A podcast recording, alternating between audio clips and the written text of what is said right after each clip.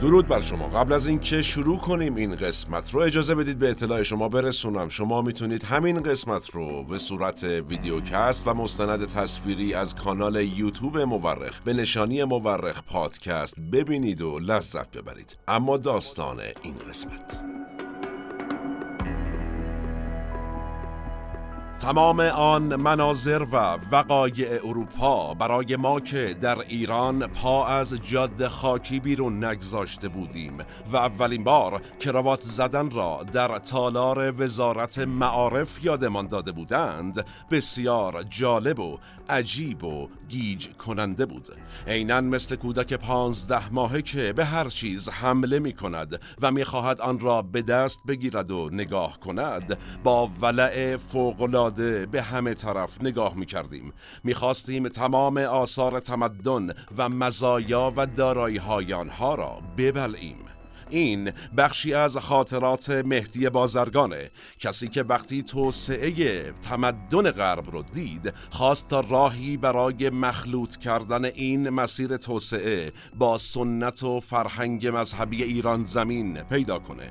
ایشون پیرو محمد مصدق بود و البته سرنوشتش هم بی شباهت به سرنوشت نخست وزیر محصور عصر پهلوی نبود. ما در این قسمت از مورخ به مهدی بازرگان، رئیس دولت موقت ایران بعد از انقلاب اسلامی، پرداختیم.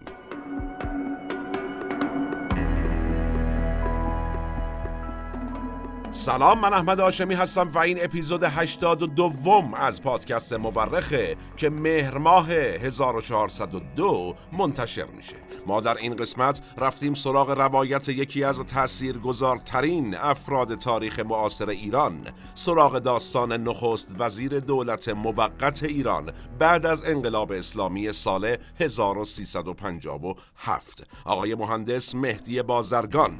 منابع این قسمت از مورخ هم کتاب زندگی نامه سیاسی مهندس مهدی بازرگان اثر سعید برزین و کتاب دویست و هفتاد و پنج روز بازرگان اثر مسعود بهنوده. به اعتقاد اغلب مورخین، تاریخ بیش از آن که علم باشه یک هنره، هنر کنار هم گذاشتن شواهد. ما در پادکست مورخ هر بار یکی از پازل‌های تاریخ رو کنار هم میذاریم. نظر فراموش نشه و نوش گوش هاتون.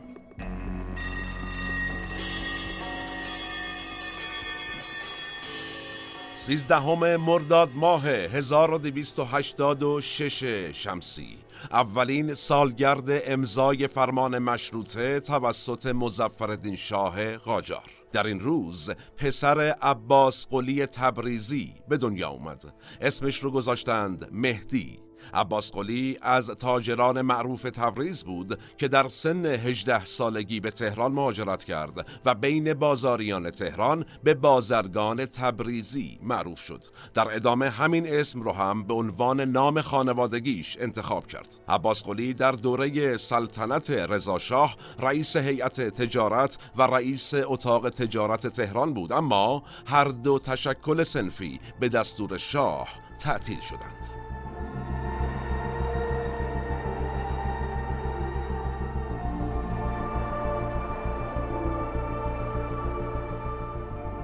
مهدی از معدود کودکان اون زمان بود که در سن کودکی به جای مکتب خونه رفت مدرسه. ایشون دوره اول تحصیل رو در مدرسه سلطانیه تهران و دوره دوم دبیرستان رو در دارالمعلمین آموزش دید و اونجا از ابوالحسن فروغی مدیر مدرسه که تفسیر قرآن، فلسفه، جغرافیا و اکتشافات آموزش میداد تأثیر زیادی گرفت و به شدت هم تحت تأثیر جهانبینی و شیوه تفسیر عرفانی ابوالحسن فروغی قرار گرفت. ابوالحسن فروغی پسر محمد حسین فروغی از تجار به نام دوره قاجار و برادر محمد علی فروغی اولین صدر اعظم دوران پهلوی بود.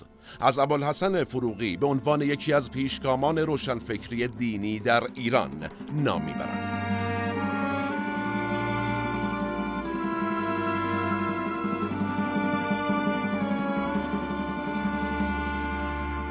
معروفه که ابوالحسن خان معلم و استاد مهدی بازرگان در کلاس‌های درسش همواره این آیه از سوره رعد رو مینوشته که ان الله لا یغیر ما بقوم حتی یغیروا ما بانفسهم، خدا حال قومی را تغییر نمی‌دهد مگر آنان حال خود را تغییر دهند.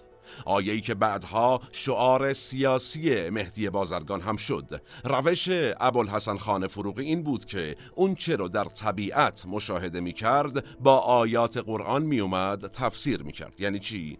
مثلا در سوره نور می رفت سراغ تئوری اپتیک در فیزیک و علوم جدید. افکار بازرگان و نگاه ایشون در تفسیر متون دینی با تأثیر از ابوالحسن فروغی شکل گرفت و اینطوری مهدی مهدی جوان هم جذب روشن فکری دینی شد.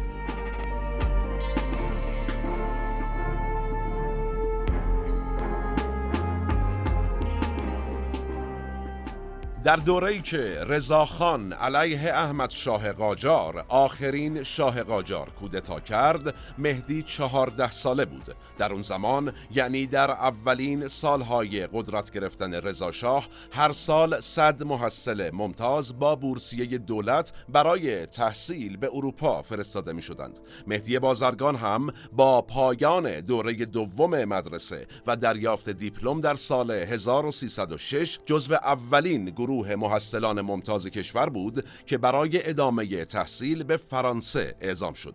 بازرگان بعد از طی کردن دوره مقدماتی و قبولی در کنکور سراسری فرانسه اولین ایرانی بود که از این طریق وارد تحصیلات عالیه دانشگاهی در اروپا شد و البته مورد تشویق وزیر فرهنگ وقت کشور هم قرار گرفت. این رو هم بگم که قبلتر و در دوران قاجار حتی دوران صفویه هم دانشگاه شویانی با بورس دولتی به اروپا فرستاده می شدند، اما در دوران جدید مهدی بازرگان جزو اولین کسانی بود که تونست با بورس دولتی جدید وارد دانشگاه ها در اروپا بشه. بازرگان در دبیرستان ژورژ کلمانسو در نانت تحصیل کرد و بعد ترمودینامیک و مهندسی رو در دانشگاه مرکزی هنر و تولید پاریس خوند و در نهایت در هزار و سیصد و سیزده به ایران برگشت.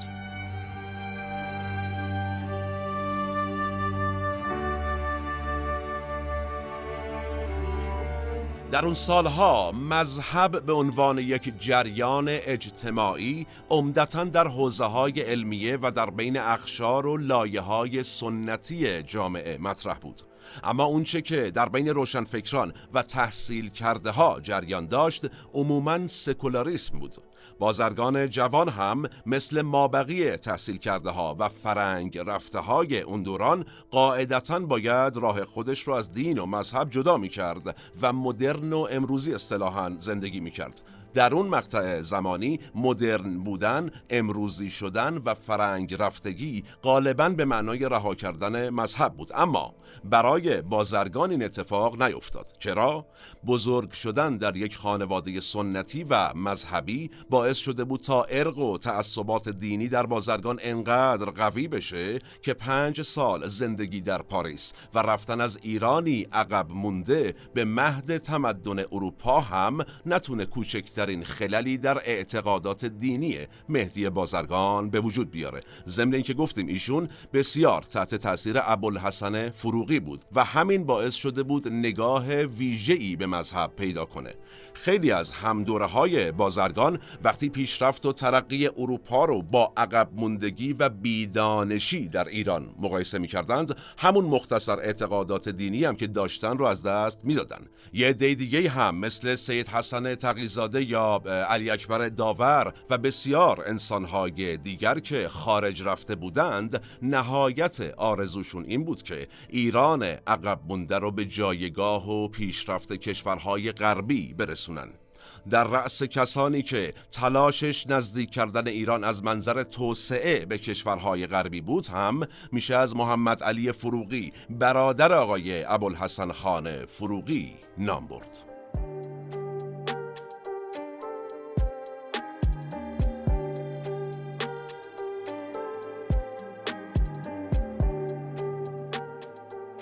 بازرگان هم مثل سایر روشنفکران و تحصیل کرده های اون زمان خواهان پیشرفت و ترقی ایران بود، اما با سایرین یه تفاوت عمده داشت. ایشون پیشرفت و ترقی ایران رو با اسلام با همدیگه میخواست. میخواست بین توسعه مدرن و سنت اسلامی یه پلی بزنه. ایشون نظر بازرگان این بود که اگر در مقایسه با غرب انقدر عقب افتادیم به خاطر اسلام نیست، برعکس به خاطر عمل نکردن به اسلامه. نتیجه بازرگان مصمم شد تا این اندیشه که اسلام و عمل به احکام اسلامی مسلمانان و جامعه اسلامی رو سعادتمند، پیشرفته و خوشبخت می کند را در آثارش نشان دهد.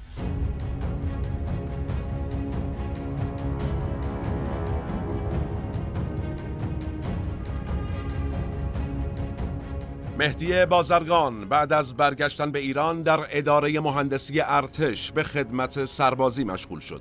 با پایان سربازی در سال هزار و سیصد و پانزده به دعوت آقای کریم سنجابی وزیر معارف و فرهنگ دولت دکتر مصدق در کسوت دانشیار مشغول به تدریس در دانشکده فنی دانشگاه تهران شد. مهدی جوان مدتی بعد به ریاست دانشکده فنی دانشگاه تهران منصوب شد و شش سال در این سمت باقی موند و به اتفاق هفت نفر از همدوره‌های زمان تحصیلش در فرانسه شرکت اتحاد مهندسین ایران مشهور به شرکت اما، اولین شرکت مهندسی مشاور ایران رو تأسیس کردند.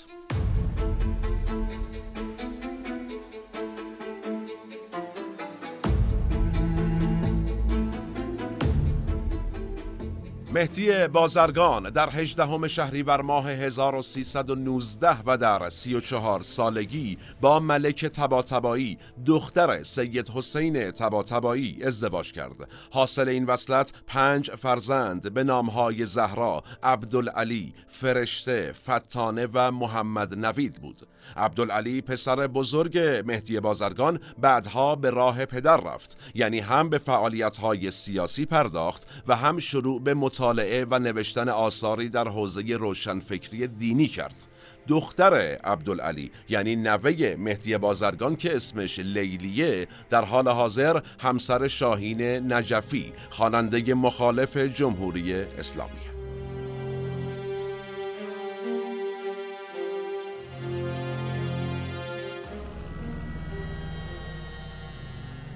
بازرگان از هواداران سرسخت دکتر مصدق و از اعضای جبهه ملی بود و در دولت مصدق شد وزیر فرهنگ و معارف. مهندس مهدی بازرگان در ماجرای ملی شدن صنعت نفت در دولت اول محمد مصدق ابتدا به عنوان رئیس هیئت مدیره خلع ید از شرکت نفت بریتانیایی انتخاب شد. یعنی وقتی انگلیس‌ها و دولت مصدق به اختلاف خوردند سر قرارداد نفت، بازرگان مأمور میشه بر آبادان کارمندای انگلیسی شرکت نفت رو اخراج کنه. البته که خود انگلیس هم کمکش کرد و شروع کرد به خارج کردن نیروهاش از ایران. مهدی بازرگان بعد شد رئیس هیئت مدیره و مدیرعامل شرکت ملی نفت ایران و تا پایان داستان ملی شدن صنعت نفت در این جایگاه باقی موند. در ادامه از سال هزار و سیصد و سی و یک بازرگان به عنوان رئیس شرکت آب و فاضلاب تهران منصوب شد و اولین شبکه لوله کشی آب شرب تهران در دوره آقای بازرگان احداث شد.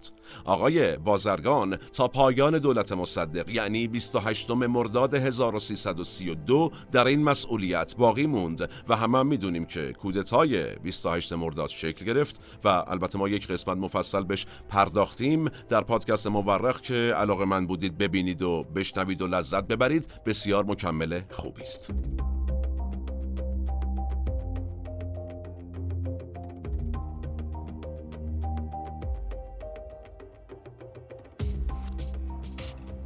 با اعتراض بازرگان علیه انتخابات غیرقانونی مجلس شورای ملی در بهمن هزار و سیصد و سی و دو ایشون از خدمات دولتی و استادی دانشگاه تهران برکنار شد و رفت در شرکت خصوصی خودش، یعنی همون شرکت اما که عرض کردم، مشغول به کار شد. البته بازرگان با یازده استاد اخراجی دیگه از دانشگاه یه شرکت مهندسی دیگه هم ثبت کردن و اسمشو گذاشتند داد. مخفف چی بود؟ دوازده استاد اخراجی دانشگاه. البته بعدش یکی از این دوازده استاد استعفا میده، اسم شرکت میشه یاد، یعنی یازده استاد اخراجی دانشگاه. جالبه که همین شرکت بعدن با یه شرکت دیگه که اون هم توسط آقای بازرگان تأسیس شده بود و در حوزه صنایع برودتی فعالیت میکرد و اسمش سافیر بود ادغام میشه، میشه شرکت سافیاد. ولی حکومت بیاد جلوی این ثبت رو میگیره. چرا؟ میگه شما این اسم رو مارموزانه رفتی انتخاب کردی، صاف یعنی با سین، اسم نهضت آزادی بخش فلسطینه و این شرکت داره به اون اشاره میکنه. آقای بازرگان میگه اه میگه چیزی نیست که، بیا این سینو عوض میکنیم، سینو با سات عوض میکنه و مشکل حل میشه، شرکت هم ثبت میشه.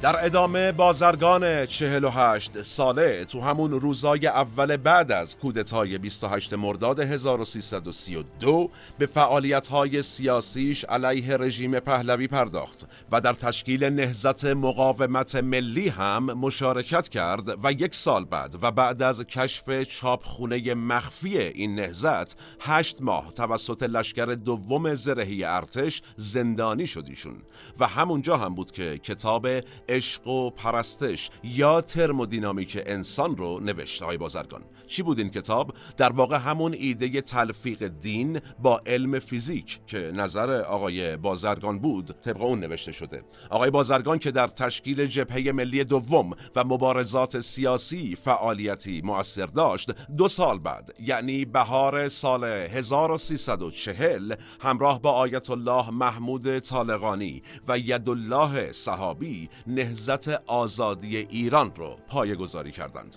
تشکیلاتی سیاسی کتاب امروز هم فعاله.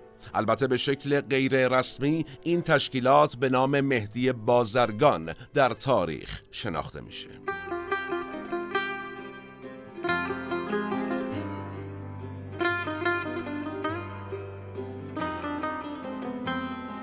مهدی بازرگان و نهضت آزادی به نوعی ادامه دهندگان راه مصدق بودند، با این تفاوت که مصدق ایدئولوژی خاصی نداشت و فقط بر ملی گرایی تاکید میکرد، اما بازرگان و طرفدارانش ملی مذهبی بودند و میخواستند بین نسل جوان و تحصیل کرده و دین آشتی برقرار کنند. نهضت آزادی بعد از نوزده ماه فعالیت به علت مخالفت با اصلاحات ارضی یا همون انقلاب سفید محمد رضا شاه پهلوی غیر قانونی اعلام میشه. بازرگان و بقیه رهبران این نهضت دی ماه هزار و سیصد و چهل و دو دستگیر میشن و محکوم میشند به ده سال زندان. کجا محکوم میشن؟ جالبه، در دادگاه نظامی. خیلی از مخالفان نظام شاهنشاهی توسط دادگاه عمومی محاکمه نمی شدند. چرا؟ چون خیلی از قضات حاضر نبودند کسی رو که به جرم سیاسی دستگیر شده محاکمه کنند. نتیجه مخالفان به دادگاه نظامی برده می شدند، چون زور بوده دیگه اونجا.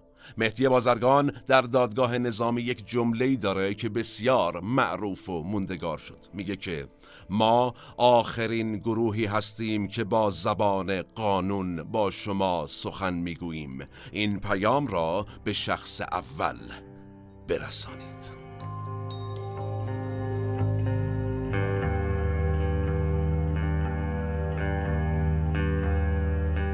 به هر حال بازرگان و سران نهضت آزادی به دلیل مخالفت با انقلاب سفید به زندان افتادند. یادآوری کنم ما درباره این بحث، یعنی اصلاحات ارضی و انقلاب سفید، در یک قسمتی با همین نام در پادکست مورخ مفصل صحبت کردیم. پیشنهاد میکنم، مکمل خوبی است، ببینید و بشنوید و به نظرم جذابه. به هر حال دو سال از حبس بازرگان گذشته بود که ایشون به همراه یه سری دیگه از همبندیاش دست به اعتصاب قضا زدند. نتیجه چه شد؟ اوایل آبان ماه هزار و سیصد و چهل و چهار مهدی بازرگان به همراه هفده نفر دیگه از همبندی‌هاش به زندان برازجون تبعید شدند.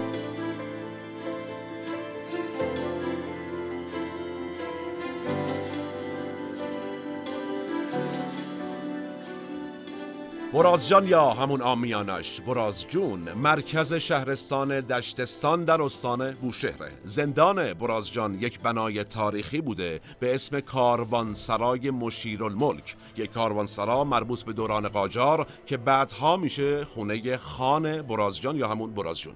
بعدها که اصلاحات ارضی صورت میگیره و بساط ارباب رعیتی جمع میشه، این کاروانسرا و دژ قدیمی تبدیل میشه به زندان و تبعیدگاه مخالف مخالفان سرشناس رژیم شاهنشاهی. چرا تبعیدگاه؟ چون هم نسبت به مرکز ایران تهران بسیار دور بوده و هم هواش خیلی گرمه. به این روایت از محمد مهدی جعفری توجه کنیم. ایشون کی بوده؟ یکی از اعضای نهضت آزادی که خودش هم اهل بوشهره.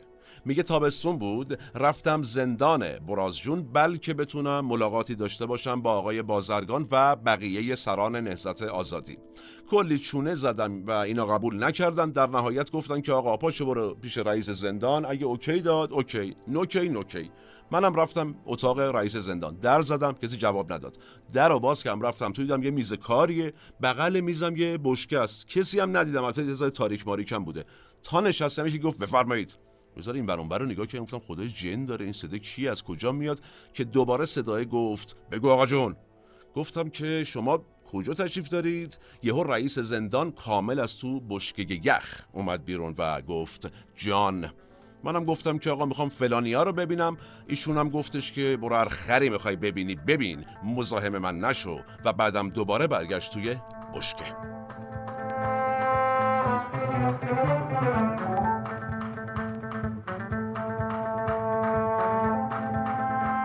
خلاصه مهدی بازرگان بعد از تحمل چهار سال زندان در آبان هزار و سیصد و چهل و شش از زندان آزاد شد و بعد از آزادی دوباره فعالیت‌هاش رو از سر گرفت و ادامه داد. هم فعالیت سیاسی و دینی، هم فعالیت مهندسی و علمی. تو اون دوره ادبیات مارکسیستی در قالب حزب توده به سرعت در کشور ریشه دوونده بود و آرا و نظرات چپ مثل نقل و نبات بین نخبگان و اقشار و لایه‌های در واقع تحصیل کرده کشور گسترده شده بود. بعضی از روحانیون و غیر روحانیون حتی به دلیل رونق چشمگیر حزب توده به فکر مبارزه با کمونیسم افتاده بودند، اما مبارزه اونها به قدری سطحی بود که در حقیقت به نفع حزب توده تموم شده بود عملاً. نتیجه مهدی بازرگان شروع میکنه به مبارزه با مارکسیسم. چطور این کارو میکنه؟ مدام در این رابطه مینوشته که اصول و مبانی اسلامی برخلاف چیزی که توده‌ای ها میگند اصلاً مخالف علم نیست آقا جون، بلکه با قوانین علم منطبق. حتی همین نوشته های بازرگان و اینکه سعی کرد مذهب رو با علم مخلوط کنه باعث شد تا یه سری از دانشجویان و دانشگاهی ها و تحصیل کرده ها البته حسابی جذبش بشن. بازرگان تو این راه یارانی هم پیدا کرده بود مثل یدالله صحابی استاد علوم دانشگاه تهران و گفتیم آیت الله طالقانی و حالا آیت الله مطهری هم اضافه شده بود. این اسامی در کنار هم چه کردند؟ مسجد دانشگاه و بعد مسجد هدایت و حسینیه ارشاد رو راه اندازی کردند که مبلغ چهره جدیدی از اسلام برای نسل جدید بود در اون زمان. شاید بشه گفت محمد حنیف نژاد و سازمانی که راه انداخت، یعنی سازمان مجاهدین خلق، از دل همین آرا و نظرات بازرگان و طالقانی و صحابی بیرون اومد. جا داره اینجا یادآوری کنم ما یک قسمت مفصل به بحث مجاهدین خلق پرداختیم که پیشنهاد میکنم ببینید و بشنوید و لذت ببرید.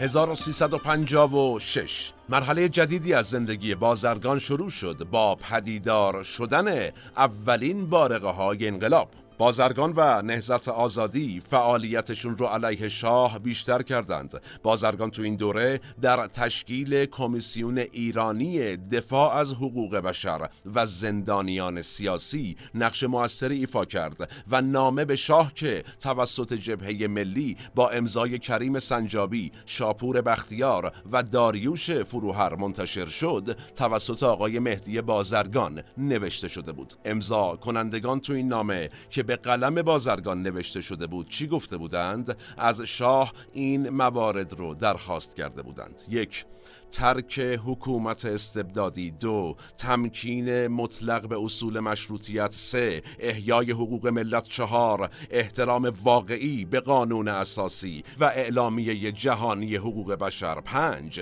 انصراف از حزب واحد. شش، آزادی مطبوعات و اجتماعات. هفت، آزادی زندانیان و تبعید شدگان سیاسی. و هشت، استقرار حکومتی که متکی بر اکثریت نمایندگان منتخب از طرف ملت باشد و خود را بر طبق قانون اساسی مسئول اداره مملکت بداند. این نامه ای بود که به قلم مهدی بازرگان نوشته شد و به امضای سه رهبر جبهه ملی رسید.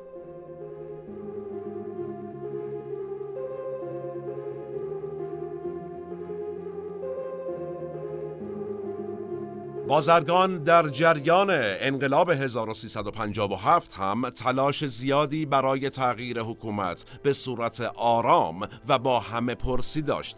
حتی شاپور بختیار به علت سابقه آشنایی در جبهه ملی از طریق بازرگان و عباس امیر انتظام حاضر به نوشتن استعفا نامه شد و متن این استعفا نامه به تایید بهشتی و طالقانی رسید و قرار شد که شخصاً با آیت الله خمینی دیدار کنه ایشون، اما در نهایت قضیه بی نتیجه ماند. چرا بی نتیجه موند؟ در واقع بین انقلابیون حاضر در پاریس و تهران به قدری نسبت به این دیدار دو دستگی وجود داشت که بختیار نهایتاً کلاً عطاشو به لغاش بخشید و قیدشو زد.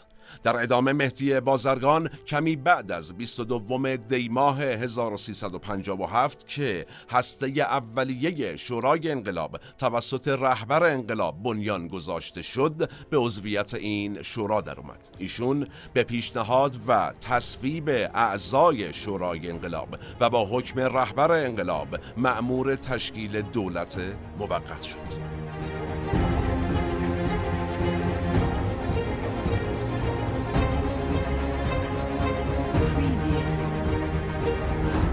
دو روز بعد از ورود آیت الله خمینی به ایران، در شامگاه چهاردهم بهمن ماه هزار و سیصد و پنجاه و هفت نشست مهمی با حضور اعضای شورای انقلاب اسلامی در اقامتگاه رهبر انقلاب، یعنی دبستان علوی شماره دو در خیابان عین الدوله برگزار شد.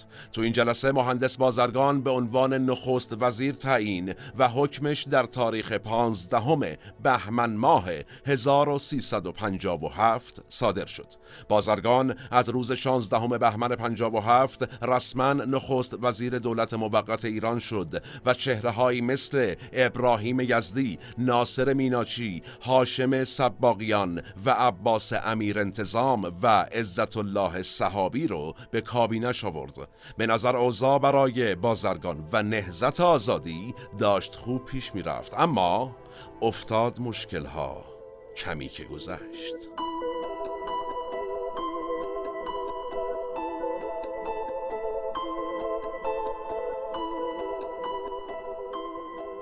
کمی بعد از پیروزی انقلاب خیلی زود اختلافات مهندس بازرگان با آیت الله خمینی عیان شد. اولین انتخاب سر تدوین قانون اساسی بود. بازرگان خواستار تصویب یک قانون اساسی بر اساس جمهوری پنجم شارل دوگل بود و رهبر انقلاب و شاگردانش مصمم به تصویب قانون اساسی بر مبنای ولایت فقیه بودند. بازرگان از دخالت شورای انقلاب در امور دولت هم شکایت داشت و مسئولیت خودش رو به چاقویی تشبیه کرده بود که فقط دسته دارد و تیغه را سایرین در دست دارند.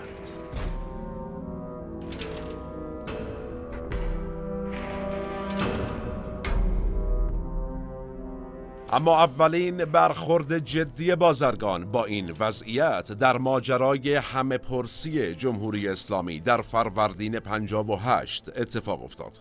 بازرگان میگفت آقا یک گزینه سومی هم اضافه بکنیم، یعنی غیر از بله و خیر یک گزینه سومی هم باشه مبنی بر یک جمهوری اسلامی دموکراتیک، که این خواسته بازرگان با مخالفت آیت الله خمینی مواجه شد.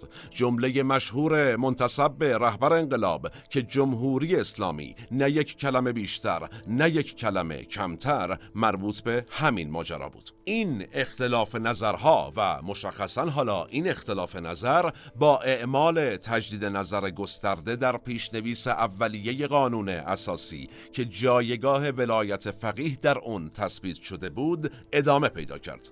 آقای بازرگان و هفت تن از یارانش در نامه‌ای به آیت الله خمینی خواستند مجلس خبرگان رو به دلیل تصویب یک قانون اساسی ناقض حاکمیت ملی و به مخاطره انداختن ملت و انقلاب به واسطه سلطه روحانیون و ارتقاء جایگاه روحانیون به طبقه حاکم منحل کند. این نامه هم با مخالفت شدید رهبر انقلاب مواجه شد.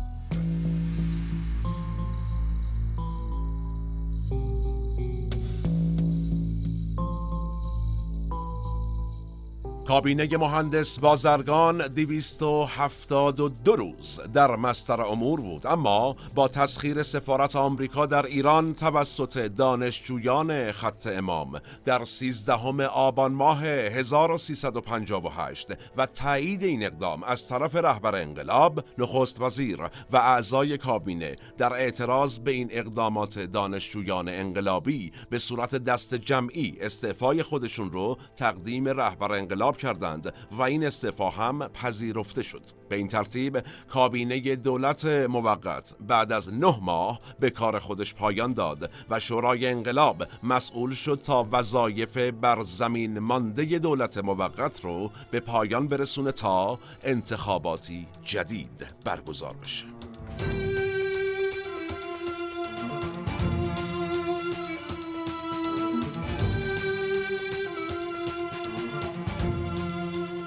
مهدی بازرگان در کتاب انقلاب ایران در دو حرکت دلیل اصلی استعفاش رو دخالت‌های روحانیون در امور مملکت‌داری و سیاسی بیان میکنه و عنوان میکنه ایشون که استعفاش به خاطر حمله به سفارت نبوده و حتی سه ماه قبل از استعفای نهایی سران کشور از این تصمیم آگاه بودند. به هر حال در ادامه و بعد از استعفا از دولت، مهدی بازرگان در اولین دوره انتخابات به عنوان نماینده تهران انتخاب میشه، ولی در دوره‌های بعدی در تمام انتخابات‌های مجلس و ریاست جمهوری رد صلاحیت میشه. رد صلاحیت بازرگان در انتخابات ریاست جمهوری هزار و سیصد و شصت و چهار باعث میشه برخی روحانیون مثل آیت الله شریعت مداری و مرعشی نجفی انتخابات رو تحریم کنند.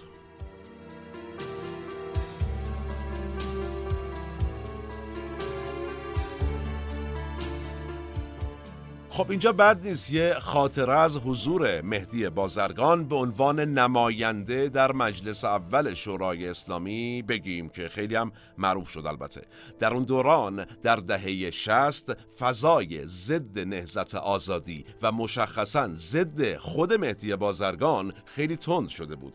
عباس امیر انتظام معاون مهدی بازرگان در دولت موقت به اعدام محکوم شده بود که بعدها البته با تلاش‌های بازرگان حکمش به حبس ابد کاهش پیدا کرد. بعدها بازرگان گفته بود که من میروم، اما تا مشخص نشود امیر انتظام بیگناه است دستم از قبر بیرون خواهد ماند. به هر حال فضا برای بازرگان حسابی بسته شده بود. گفته میشه تو مجلس مدام شعار مرگ بر بازرگان داده میشده، تا حدی که حتی نگهبانهای جلوی در جلوی در مجلس هم وقتی میدیدند آقای بازرگان داره میاد شروع میکردن به شعار دادن که مرگ بر بازرگان.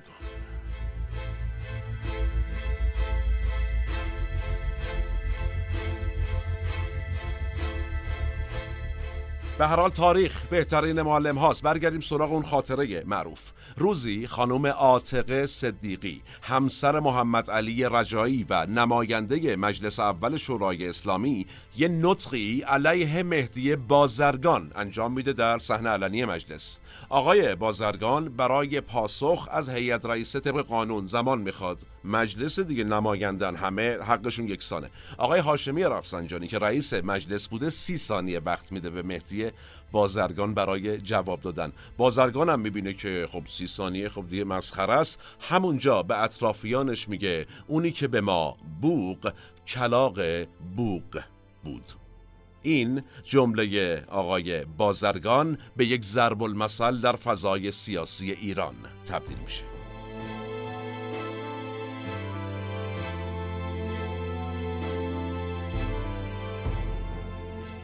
گفتیم فضای سختی برای مهدی بازرگان به وجود اومده بود. در نتیجه فشارهای مختلف و بازداشت مکرر اعضای نهضت آزادی بعد از انقلاب، فعالیت‌های بازرگان هم تا حدود زیادی محدود شد، مخصوصاً بعد از مخالفت نهضت آزادی با ادامه جنگ ایران و عراق بعد از آزادی خرمشهر. البته باز من در پرانتز بگم ما در دو قسمت مفصل به جنگ ایران و عراق پرداختیم، در قسمت اولش به دلایل جنگ و در قسمت دومش به ناگفته‌های جنگ ایران و عراق که اونجا هم از همین آزادی خرمشهر و آقای مهدی بازرگان و نقشش صحبت کردیم مفصل. پیشنهاد میکنم حتما اگر دوست دارید با نگاه متفاوتی به جنگ ایران و عراق بنگرید، ببینید و بشنوید و لذت ببرید. بسیار مکمل جذابی است. بگذاریم.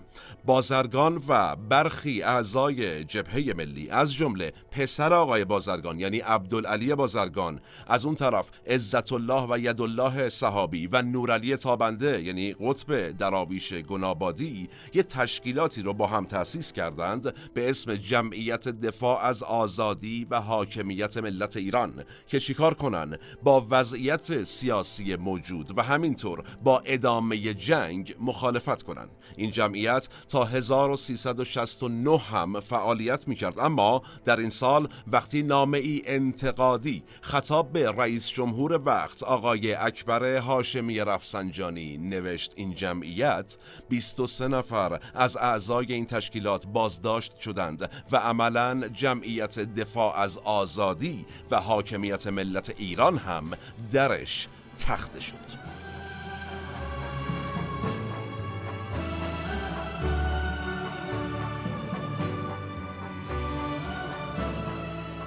مهدی بازرگان عمرش رو صرف تطبیق سیاست مدرن و دین کرد، اما در سالهای پایانی عمرش تمام تلاشهای خودش رو رد کرد. ایشون در سخنرانی در سال هزار و سیصد و هفتاد و یک با عنوان آخرت و خدا هدف بعثت انبیا چی گفت؟ گفت دین برای دنیا، سیاست و اقتصاد نازل نشده است. مهدی بازرگان رو میشه اولین مفسر غیر معمم دین در ایران دونست. در واقع کسی که با جدا شدن از جبهه ملی و تأسیس نهضت آزادی فضای فعالیت برای کسایی آماده کرد که هم دغدغه ملی داشتند و هم دغدغه دینی.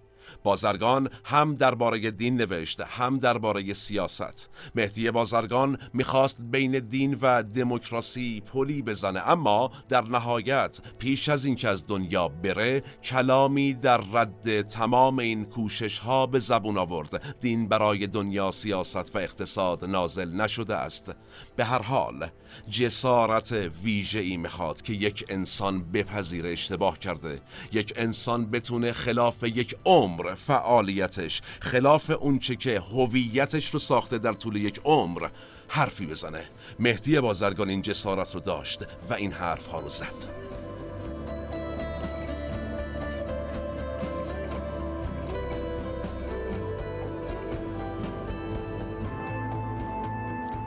سرانجام در آخرین روز از دی ماه هزار و سیصد و هفتاد و سه، هنگامی که مهدی بازرگان برای معالجه ایران رو ترک کرد و برای درمان بیماری قلبیش عازم سوئیس بود، در فرودگاه زوریخ وضعیت مزاجیش رو به وخامت گذاشت. مهدی بازرگان رو به سرعت از فرودگاه به بیمارستان منتقل کردند، اما فایده‌ای نداشت. بازرگان در سن هشتاد و هفت سالگی در زوریخ درگذشت.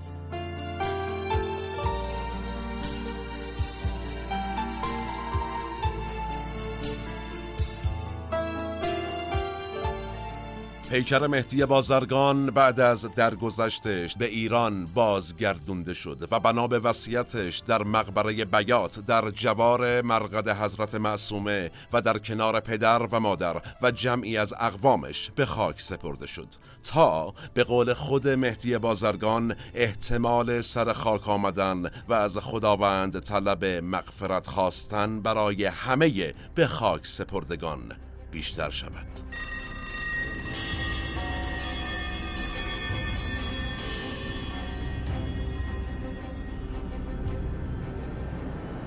انقلاب فرزندان خود را میبلعد. این که این جمله رو فرانس فانون نویسنده فرانسوی گفته یا گیورگ بوشنر نمایش نام نویس آلمانی یا شاید از دل داستانهای کهن یونان برداشته شده مهم نیست. مهم اینه که جمله ناقصه. انقلاب میتواند هم فرزندان و هم پدران خود را ببلعد. این به نظر کاملتر میاد. اصولاً وقتی انقلاب میشود، وقتی یک ساختاری از بین میرود تا ساختاری جدید روی کار بیاید، دوره‌ای خلأ قدرت به وجود خواهد آمد. دوره‌ای که تمام گروه‌های سیاسی قصد دارند با حذف رقبا به قدرت برسند. البته نمونه هایی از این فضا وجود داره که بدون حذف دیگری ساختار جدید شکل گرفته، اما قطعا این نمونه ها استثناست. قاعده همون بلعیده شدن برخی از فرزندان و همونطور که کامل ترش کردیم پدران توسط تحولی عظیم به اسم انقلابه. مهدی بازرگان هم یکی از نمونه‌های کامل این گزاره است. کسی که اگرچه به مرگ طبیعی مرد، اما زیست سیاسیش در فضای انقلاب کشته شد. زمان ما به فرجام رسید و کلام ما هم. من احمد هاشمی هستم و تنها نیستم. این اپیزود هم به همت تیم پادکست مورخ در استودیو پیکان تهیه و تولید شد. تا چند روز آتی و موضوع جذاب بعدی سالم باشید و در صلح شما رو به تاریخ میسپارم و میبینمتون میبینمتون.